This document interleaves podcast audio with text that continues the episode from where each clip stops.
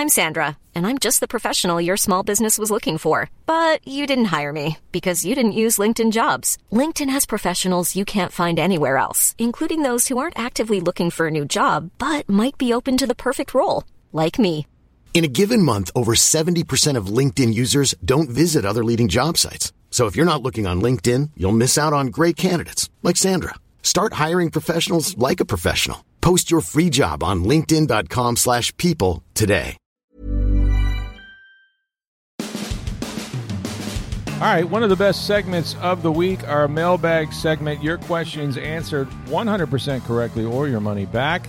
I'm sure we're going to have a couple on Antonio Brown and the Bucks. Let's get started. All right, we'll start with Ellis, who asked Did you notice the dichotomy in Sunday's game? Completely weird pregame for the starting corners and a really bad first half on both sides of the ball. Then AB literally walks out. The Bucks find a way to come back and end up winning on a 93-yard drive with a, with no turnovers. Crazy. It was one of the weirdest games I've ever seen, um, from start to finish, including you know the little subplot of Jamel Dean and Sean Murphy Bunting, uh, their pilot getting COVID, them you know not arriving to Teterboro Airport until noon, um, not coming onto the field until after the game had started, not playing really until almost the second quarter. That was strange enough, and then you had um, certainly all the antics of you know Antonio Brown later, but between that, you know the Jets kind of had their way, and I think a lot of it was uh, in part because those guys didn't start the game. Uh, you know, we saw Pierre Desir miss some egregious tackles. They've been missing Lavonte David badly. Okay, if you notice, and this is probably not a surprise, but when Lavonte David doesn't play, Devin White is mortal. He had a career low two tackles in that game. Two. Uh, the last time he, the only other time he had two tackles in a game was his rookie year at Carolina. He got hurt. He played six plays. He still had two tackles. Uh, he disappeared, and the Jets had a nice game plan. They stayed away from the, and most teams try to do this. They stayed away from the big defensive tackles. Didn't try to run the ball inside. Ran a lot of reverses, a lot of motions. Uh, you know, with Braxton Berrios, it was very effective because they made their corners and the guys on the edge you know, try to come up and make tackles. And the Bucks had two new outside linebackers, and Anthony Nelson, Joe Tryon-Shoyinka. So they attacked those guys and ran it. You know, the, the big run was the 55 yarder, um, but they still, you know, ran it for like 150 on just 26 carries. So the Bucks' run defense has not been good. Um, it was bad before anything AB did. You know, uh, I don't know that there's a correlation there. I do think that you know they they started to uh, uh, well, they got their players back. That helped. And then they started to play just more sound technique and fill their gaps, and they kind of shut down the run a little bit. They didn't get pressure on the quarterback, though. You know, I mean, he had just one sack by Anthony Nelson. He had time to throw. I thought that Zach Wilson was really good, given the fact that he doesn't have a ton of weapons around him. So, all in all, it was not a good performance until 15 seconds remaining in the game when they pulled it out. And you know, you give Tom Brady all the credit, but they got the one stop they needed, you know, and that was on the fourth and two play, which I think the Jets screwed up. Again, I love the call. I think if you have a chance to win a game against Tom Brady for getting two yards, two yards, you know, any game I go in against Tom Brady, if I say to you, you got one play to make two yards and you win, you win the game, right? You're going to go for it. And, you know, they, they the jet sweep was there. They had Berrios in motion for whatever reason. It wasn't communicated, or Wilson decided to, to take the sneak. Obviously, that was a bad call because it didn't work. Um, and then you know we saw what Brady did on the way back. But yeah, it was it was a crazy game. What I would say, you know, and without hard, really hard having to think very hard about this, is it was the wildest game I think I've ever watched, and I've watched them all um, since like 1990 uh, that the Bucks had played. I, I, with so many subplots, that game story I wrote. I mean, I could have written, you know, a book about just that game alone, and it was crazy. So yeah, granted, I, I don't know that there's a correlation between how the Bucks played better after AB left. Um, the the good thing is that they didn't blink, you know, and I, I again I think that's a credit to Tom Brady. I mean, you know, he's so focused, he's so in the moment. Um, didn't notice or says he didn't notice that AB what he had done on his way off the field. He's just on to the next play and trusted his guys and won a game. All right, Brian tweeted us and says, I know that the focus will be on other elements of the game Sunday. However, was the interception by Tom Brady an underthrow or just a poor route by Mike Evans? You know, um, I don't know the answer to that, although I I am guaranteeing this is 100% correct. I, I think what Tom was trying to do, he didn't see a separation. Um, you know, uh, and a lot of times he'll throw, even down the field, he'll throw it sort of underneath, and Mike will get his head around faster. I think if Mike tracks the ball faster, he comes back and makes that play. I've seen him do that. I've seen him leave the ball short. Um, you know, it, it, it, there's sort of a there's sort of a of a body language read that they have to have. Um, you know, Mike's coming off a bad hamstring. I don't know if if if you know what Tom was anticipating. Anytime the ball's intercepted, it usually goes on the quarterback, right? Um, he didn't get it out in front of him. That would have been the safer place to miss. But I think he didn't see the separation, and he wanted to give Mike a chance to come back and make a play, which we've seen Mike do a million times. So I think he hung it out there a little short, almost deliberately. So it wasn't quite a back shoulder because usually don't throw the ball that deep back shoulder. But I've seen him, you know, give Mike those opportunity balls. I kind of think that was one of them. But Mike simply did not track it. Um, hadn't practiced. You know, who knows if that was a factor again, the leg injury, but he didn't track it well. And by the time he got his head around, the DB saw the ball first. And I think if Mike had seen it, he would have bodied that guy up. And at worst, it's probably an incomplete pass. But you know what? Those are low percentage throws to complete to begin with, and they complete you know a, a fairly uh, large amount of them. So I, I think you just you chalk it up to hey, I gave my guy a chance. It wasn't the best throw I made. He didn't see it, and the other guy made a nice play. All right, Craig tweeted, "With all the injuries on offense now in the defensive front seven, do the Bucks need to look at more ball control and be a tad more vanilla to limit other teams' possessions? Maybe a tad less no risk it, no biscuit." I think they've been that for a while. You know, I I mean, I I go back to uh, what was the game? Uh, maybe uh, Atlanta, um, where they had a 13 play drive, and I think most of them were passes. And you say, well, that's not that that's not you know, kind of a grinded out. Well, it was because they were all checkdowns, and you know, this offense is is totally Tom Brady's now. Um, there's there's very you know other than the other than the language of it, um, you know what Bruce Arians' offense looked like was four verticals and one guy underneath. Uh, what this looks like now is something entirely different, and you know Brady Brady, uh, we've talked about this how he's he's always going to be patient. You know, he's going to take what defenses give him. Um, he's not going to force the ball into coverage. Uh, he sees the game in a very simplistic way, hard to execute. But you want to play cover two, we're going to run it. We're you know you're going to play off the guy. We're to throw it in front of you. You're to play on top of the guy. We're to throw it over your head. All that stuff, and he kind of sticks to that. If you really watch what he does, um, his his thing is getting rid of the ball quickly, getting it to his playmakers in some kind of rhythm so they can make yards after the catch. And you know, moving the sticks. I mean, they were so good on third down, but the reason they were so good on third down is that they were they were pretty effective on first and second down. You know, he'll take those 4-yard checkdowns, 5-yard checkdowns, quick outs for 3-4 yards early in the series and and keep himself in makeable third down situations. So um, I do think that it, it is not the no risk it, no biscuit, and, and it does and it can't be right because you've lost some big play receivers. Um, yeah, you still got guys like Perriman that can get down the field. Um, no question about that. You got a track star on the other side, obviously, but for the most part, you know, he trusts Gronk, and Gronk's going to make you know plays over the middle of the field underneath. Uh, trust his running backs for the most part, and and Tom is is playing Tom Brady offense, and you know I think you need to. I, I, think it's a team game. I think you need to help your defense by not going three and out. I think you need to you know play complementary football this time of year because you do want to limit possessions. You know if you're playing Patrick Mahomes or you're playing Aaron Rodgers, how many times do you want them to have the ball? You know on Sunday I thought the most, you know, you, you, need a fast start, right, when you're on the road. The best thing the Jets did, the Bucks had one possession in the first quarter. One. Well, there's very little Tom Brady can do, right? I mean, you score a touchdown, but like one possession is all they had. So that's complementary football. That that's that's that's the way you win football games. It's not always about, you know, hey, did he throw for 500 and and Tom threw for four. Um, you know, did you know how many touchdowns, all that?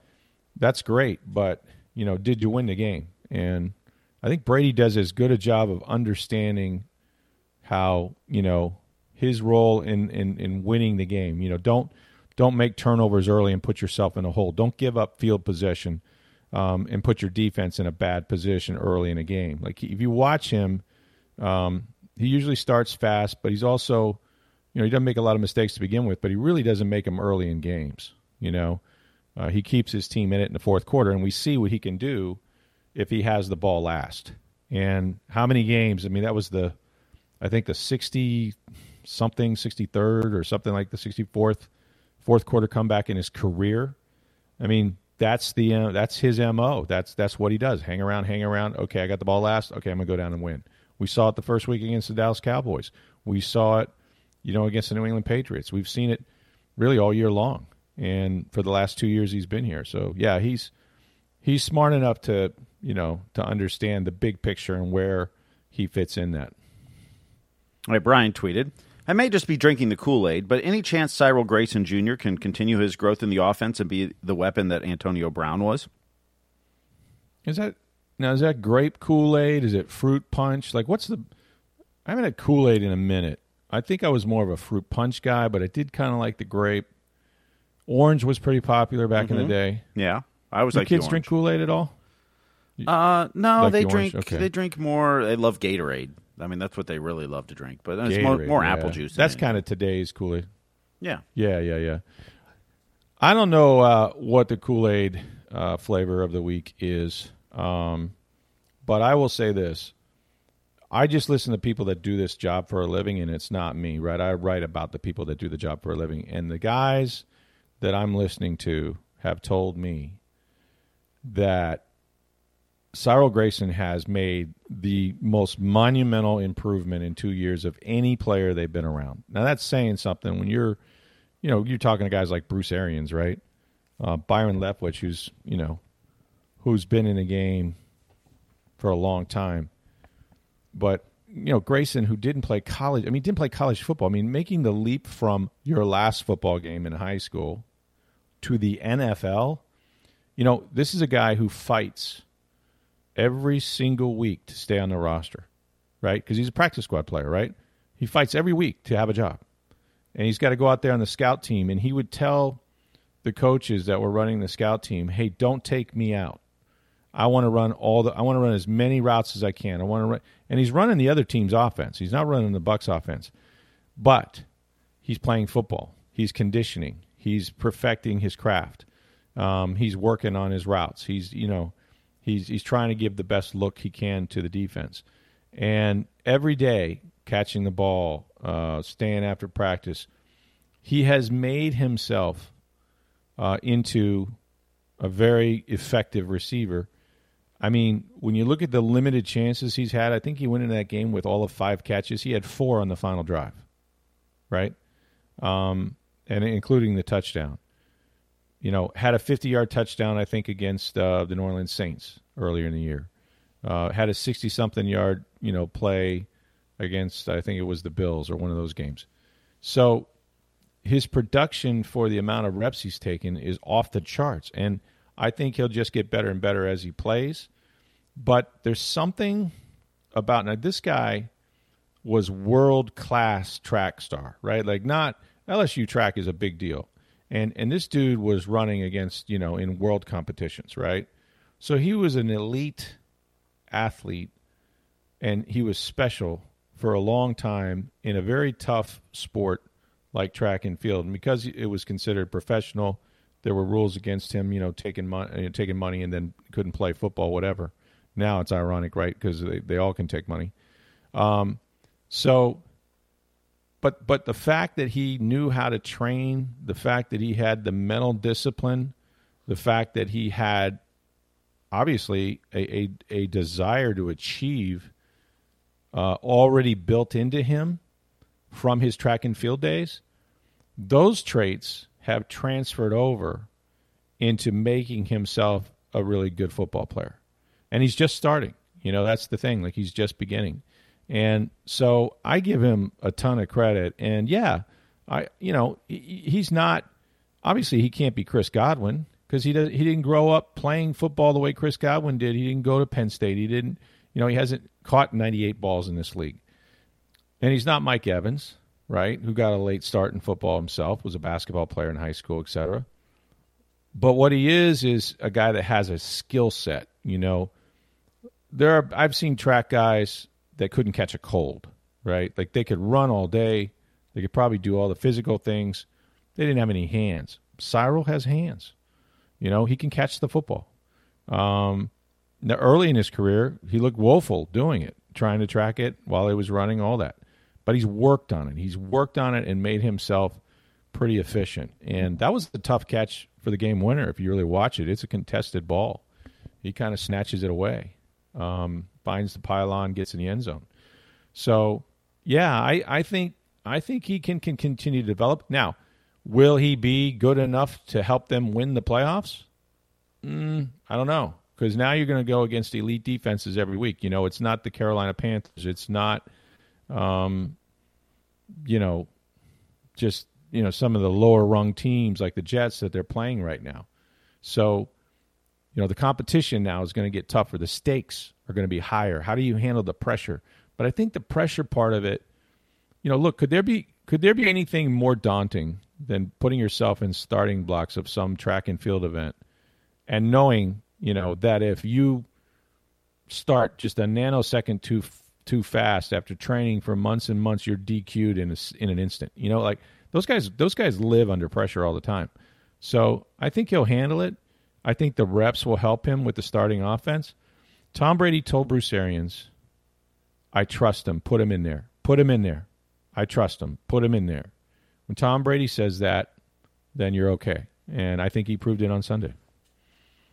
All right, Michael tweeted. How is imp- how important is it for the Bucks to go t- for the second seed versus settling for the third seed in the playoffs? Well, you can't settle. Um, I think that would be a mistake. You know, I, I think home field advantage is big in the NFL. I think it's even bigger in the postseason. And uh, you know, there's risk in football every time you go out there to practice or certainly in a game. But you're not going to rest anybody. Uh, frankly, you don't have anyone to rest. The guys that aren't playing are injured. so, you know, you, you only have so many players on the roster. So you have to play the guys that are left, uh, whether that's Mike Evans or, um, you know, who, whoever is out there that's available that week. You, you know, you need them to play because, you know, some of these guys, and the thing I would watch is special teams because some of these guys are coming from special teams, and then now somebody has to step up and fill the teams area, and sometimes you'll see breakdowns on that side of the of the equation. But yeah, I, it's huge. It's huge because you know it's the difference between you know say hosting the Philadelphia Eagles and then the next week hosting the Dallas Cowboys, right? Or you know, hosting the San Francisco 49ers, which is what they would do right now as the third seed, and then having to go on the road right, the next week, maybe to the LA Rams or maybe to the Dallas Cowboys. So to me, that's you know to try to win. I mean, your goal is to win the Super Bowl, right? So you want to you want to improve your odds as much as you can. You cut out the travel. Uh, you know your home field. You know uh, you know the elements of Florida, which are much better than really other than a dome situation. You know anywhere. So I think it's huge. And, you know, the path that they have taken in the past, um, they played some home games, you know, and, and Tom Brady has mostly thrived when he's had some home playoff games. You know, he hasn't won. I mean, they did it last year, but I mean, I think last year was fool's gold. I think if people believe that they can go on the road and win more than one or two games, they're fooling themselves in the postseason. Uh, I just don't think it's going to be that easy. But if you tell me that the Bucks are going to have two home games. I don't care who it is, right? They wouldn't see Green Bay until the championship. And understand this too: having the second seed doesn't mean that that that you will have to go on the road. Quite the opposite. If somebody goes in, Green Bay gets the bye week the first week. Say you beat up on Philadelphia, okay? Then the second week, if you win that game, Green Bay's got to play somebody, right? They're going to play somebody that won the first week. If they lose, if somebody knocks them off and you win, you're hosting the championship. I mean, it's it, seeding is is big in the NFL, and especially now when only one team gets the bye. You know, it's to me it's even more important to have that home game. So with fans, with the Bucks record, they're a different team at home. They just are. Uh, as long as the New Orleans Saints don't show up anytime soon. But uh, yeah, I, I, think, uh, and Bruce Arians said it. You play, you play to win the game. Hello, you play to win the game, and they're going to play on Sunday, and that's why the NFL moved their game to 425 because they don't want the Bucks or, you know, uh, the, the Rams or, or the 49ers knowing the outcome of those other games. Uh, you know, obviously, if, if San Francisco were to lose and the Bucks really can't improve their their position, then they might just say, "Well, you know, we're just going to tank and, and we don't have to play anybody." But that's not what the NFL wants. The NFL wants drama, right? They want they want your your teams to be focused on winning the game in hand, and I think the Bucks will be anyway. But that's why they they flex those games out like that. I'm Sandra, and I'm just the professional your small business was looking for. But you didn't hire me because you didn't use LinkedIn Jobs. LinkedIn has professionals you can't find anywhere else, including those who aren't actively looking for a new job but might be open to the perfect role, like me. In a given month, over 70% of LinkedIn users don't visit other leading job sites. So if you're not looking on LinkedIn, you'll miss out on great candidates like Sandra. Start hiring professionals like a professional. Post your free job on linkedin.com/people today. Well, that leads us into our next question from Nick, who says, "I think it's bad that the NFL can change the schedule at a week's notice. Imagine if you book travel around it. Needs uh, some changing, I think. We'd riot in England if this happened." you guys riot in England if anything happens, from what I understand. I mean, I've, the two times I've been over there at Trafalgar Square, there's been a protest every time I go there about something, and the traffic is abysmal, and you have to take the. And that's another show, but um, yeah, you, you, I mean, I think it's a little easier if you're just moving a game from one o'clock to four. You know, um, two games got moved to Saturday. To change, but moving, yeah, moving the days. Like I think a couple things. One, if you have less practice time, that's a negative. Okay, period. And if you're the team on the road, that really sucks, right? One less day, and I got to travel. Okay, that's the double whammy. That's what you don't want. Um, if you're at home, Eh, not not as big a deal, but it's still one less day of preparation. I'll tell you what you don't want, and it's going to happen to somebody, probably the Bucks. They're going to have games on Monday night playoff Peter, games. Peter King speculated it would be a Bills Patriots game that would go there if that's if the if they're scheduled to play now if the playoffs started today. And that he okay. thought he thinks it would be if those two teams are matched up, that would be the Monday night matchup. No, that's just Peter King. Well, I mean, I don't. You know, it, the thing about the playoffs is you want as level of a playing field as you can, right? Like you, you you're so you're basically somebody may have to is going to have a short week. Mm-hmm. You know, I mean, they very likely could have a short week, and and one less day of preparation, and and not only that, if you've got a hurt player, sometimes they just need one more day, you know, where they would play. Or how about COVID, right? Mm-hmm. Let, us say you play on Sunday, a guy gets COVID on Monday, but oh, if I play on Monday, a guy tests COVID on Tuesday, maybe he can't play on Saturday or Sunday. So there's so many different ramifications about that. I would be upset if I got that Monday night game. I, I if I were mm-hmm. a team, I'd be like, really, you know. But it's going to happen to someone, and it's it, we'll see how it plays out. But that's where the NFL and television, in particular, can kind of manipulate a little bit. I mean, they still got to win on the field, right? I mean, they're mm-hmm. not they're not fixing games, but they certainly are influencing the probability of winning. Well, and in regard yeah, next week. and in regard to next question, the NFL will take the TV money over your book travel money any day. And, yeah, they will. And secondly, you know, in America, college football is scheduled. They're supposed to schedule games 12 days out, the Monday, two weeks prior, essentially. But they get five or six different weeks, they get exceptions where they can schedule games six days out, which basically the Sunday before the Saturday game. So this happens all the time in, in sports here in America. So, particularly in football with college. So it's not it's not it's not a shocking thing like like he says in England where they'd riot. All right, Greg tweeted us. Do you think that the relationship that Tom Brady has and has with Antonio Brown has had any impact on him returning next season? With weapons down, wouldn't this be a perfect time for O.J. Howard to step up? Also, is Gio Bernard close to returning? I don't think Tom Brady's making his decision based on anybody but Tom Brady, and maybe Gisele Bündchen, his his wife, and his family. Um, Tom's played with a lot of players. He cares about all of them. Cares maybe too much about Antonio Brown, in my opinion. That's you know, but Antonio Brown helped him win a Super Bowl, and so it was a symbiotic relationship. Um, so you know, is he upset that this went down the way it did? Yeah, he is. He is because he invested a lot of time in, in, in, Antonio Brown. I mean, he was the guy who said, "Hey, you know, I think he deserves a chance. He can help us." And it was at a time, you know, a year ago when they had lost Chris Godwin, Mike Evans was really beat up, and and they were thinking, "Oh my God," or Tom was thinking, you know, if these guys miss games, I, you know, we, we need a I need somebody. I need a proven Pro Bowl player, and he's out there. We should get him. I know him. I played a game with him, and he'll come live with me, and I'll make sure he gets to practice. You know, he he kind of took responsibility early on for Brown, and and he made it through a season, and they won a Super Bowl, and he caught a touchdown.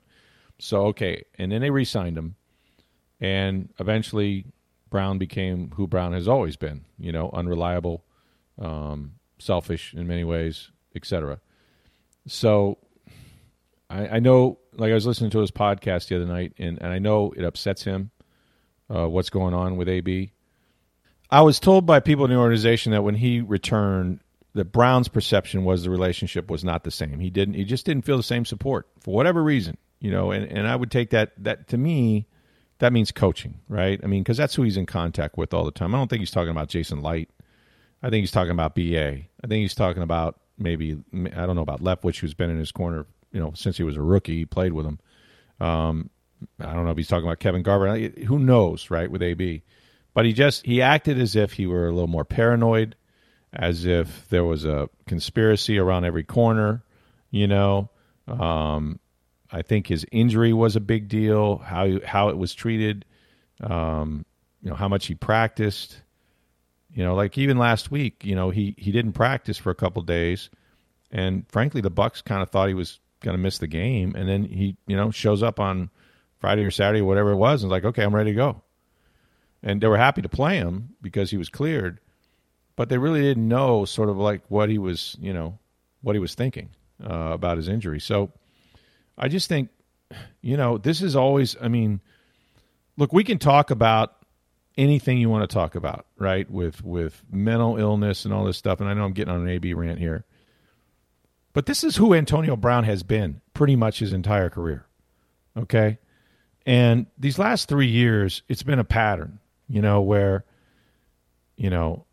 I'm not getting the love. I'm not feeling the love. I want out. Okay. Oh, now I feel love. I feel love from the Raiders. Oh, wait a minute. They're going to make me wear a different helmet um, you know, they find me. Oh, I'm not feeling the love. I want out. Okay, now I feel the love with Tom Brady and Bill Belichick. Oh, but this thing happened off the field. People are always out to get me. It cost me my job in New England. Oh, uh, I erupted at a truck driver. I beat him up. Now I'm suspended eight games. Woe is me. Wait, I'm a changed man. I went to anger management. Tony Robbins has helped me. Oh, I got a new life. Oh, the Bucks are great.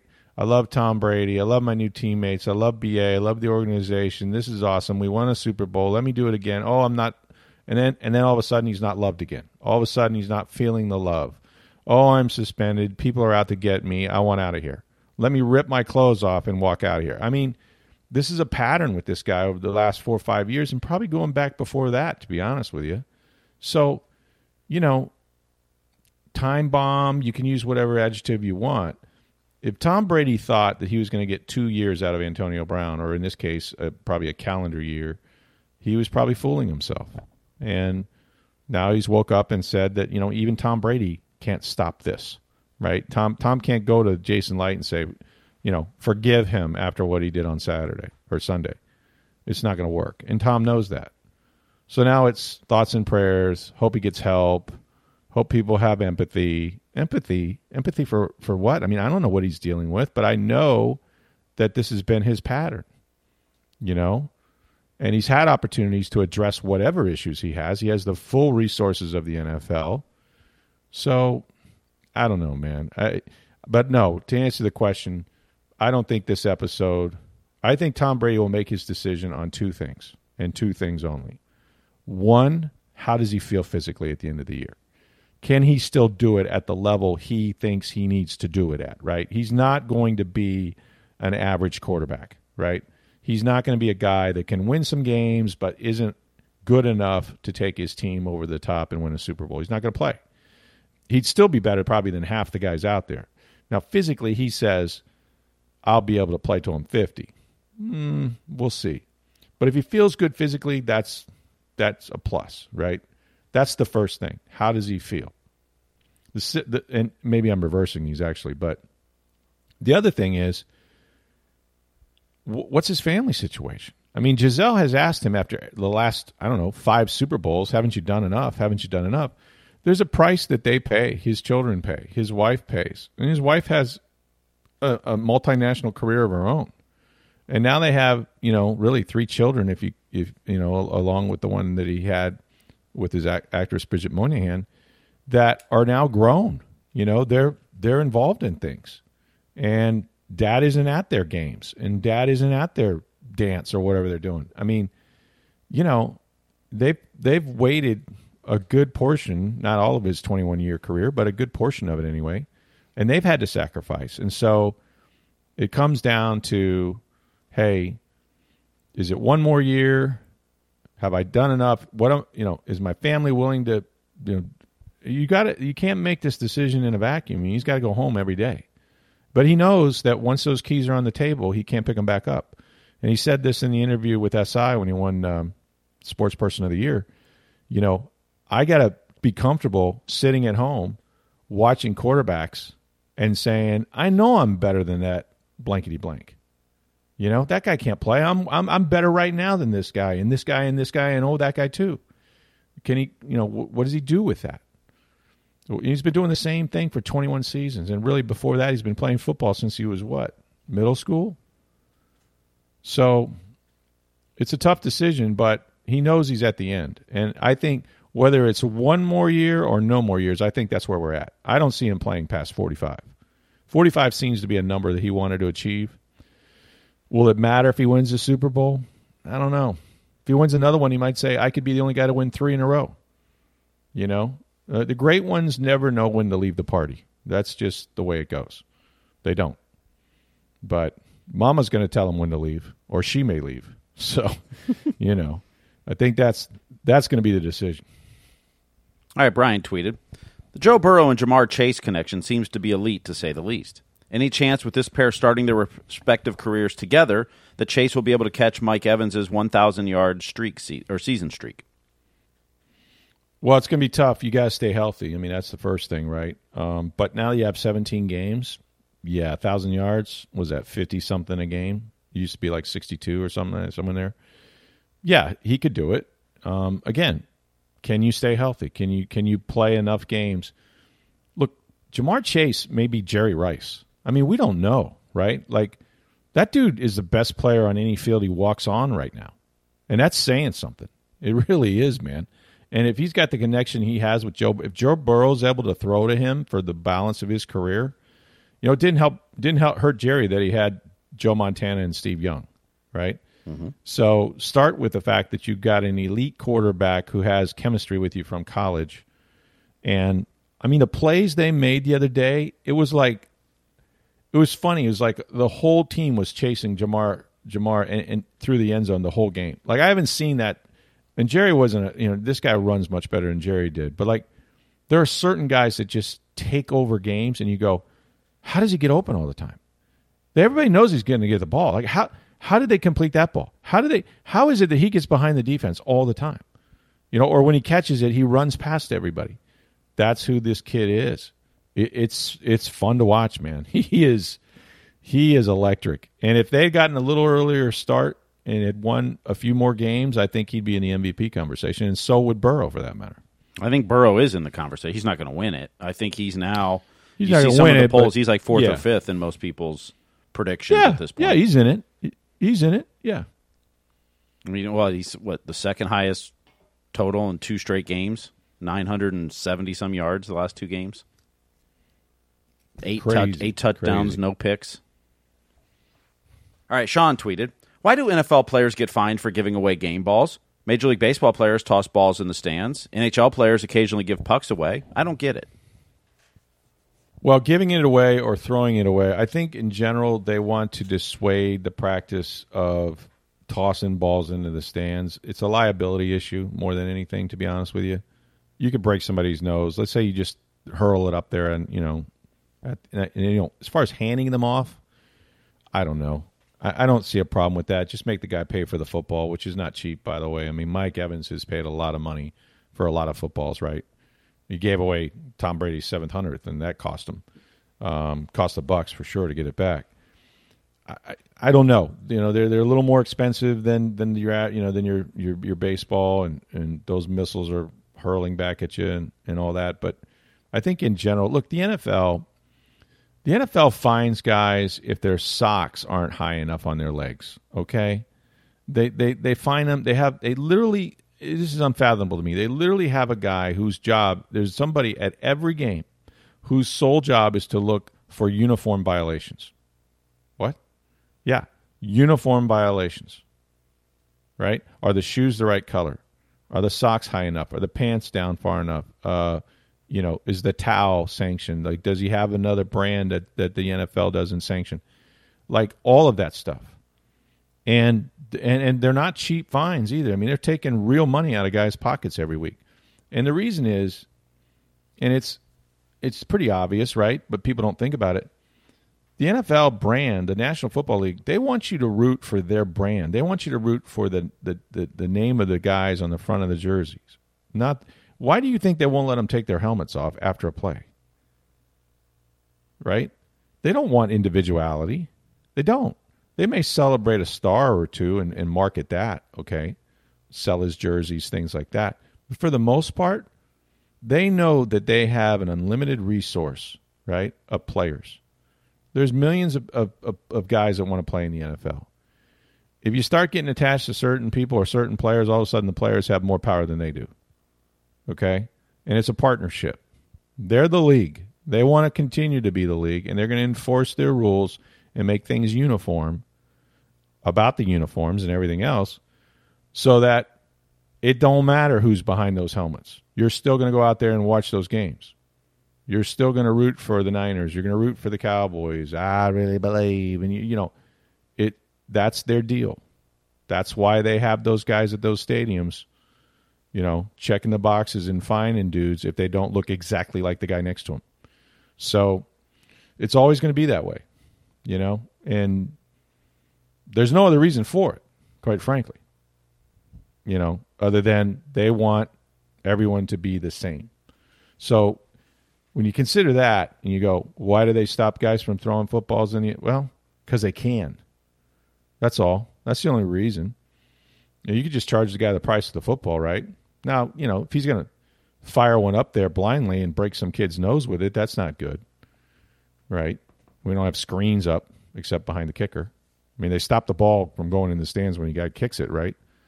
So, but it just handing it off to somebody and stuff like that, I, I don't know. I don't. I don't get it. I don't know why they do it. I don't. They. I don't know. It's a great question. I just think it's because they can. Hey, we didn't get to all of them. We got some college football questions. We have a, the right guy to ask. We can do that tomorrow on the show. Matt Baker, our college football writer of the Tampa Bay Times, will join us to talk about the national championship game between Alabama and the Georgia Bulldogs. Sounds a lot like the SEC championship game because it was. Um, so we'll talk to Matt Baker tomorrow. Thanks for your questions. We appreciate you guys listening. For Steve Verstick, I'm Rick Stroud of the Tampa Bay Times. Have a great day, everybody.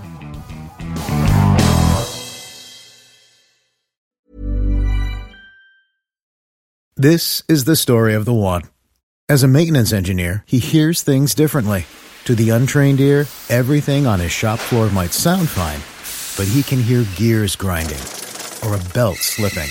So he steps in to fix the problem at hand before it gets out of hand. And he knows Grainger's got the right product he needs to get the job done, which is music to his ears. Call, clickgrainger.com, or just stop by. Granger, for the ones who get it done.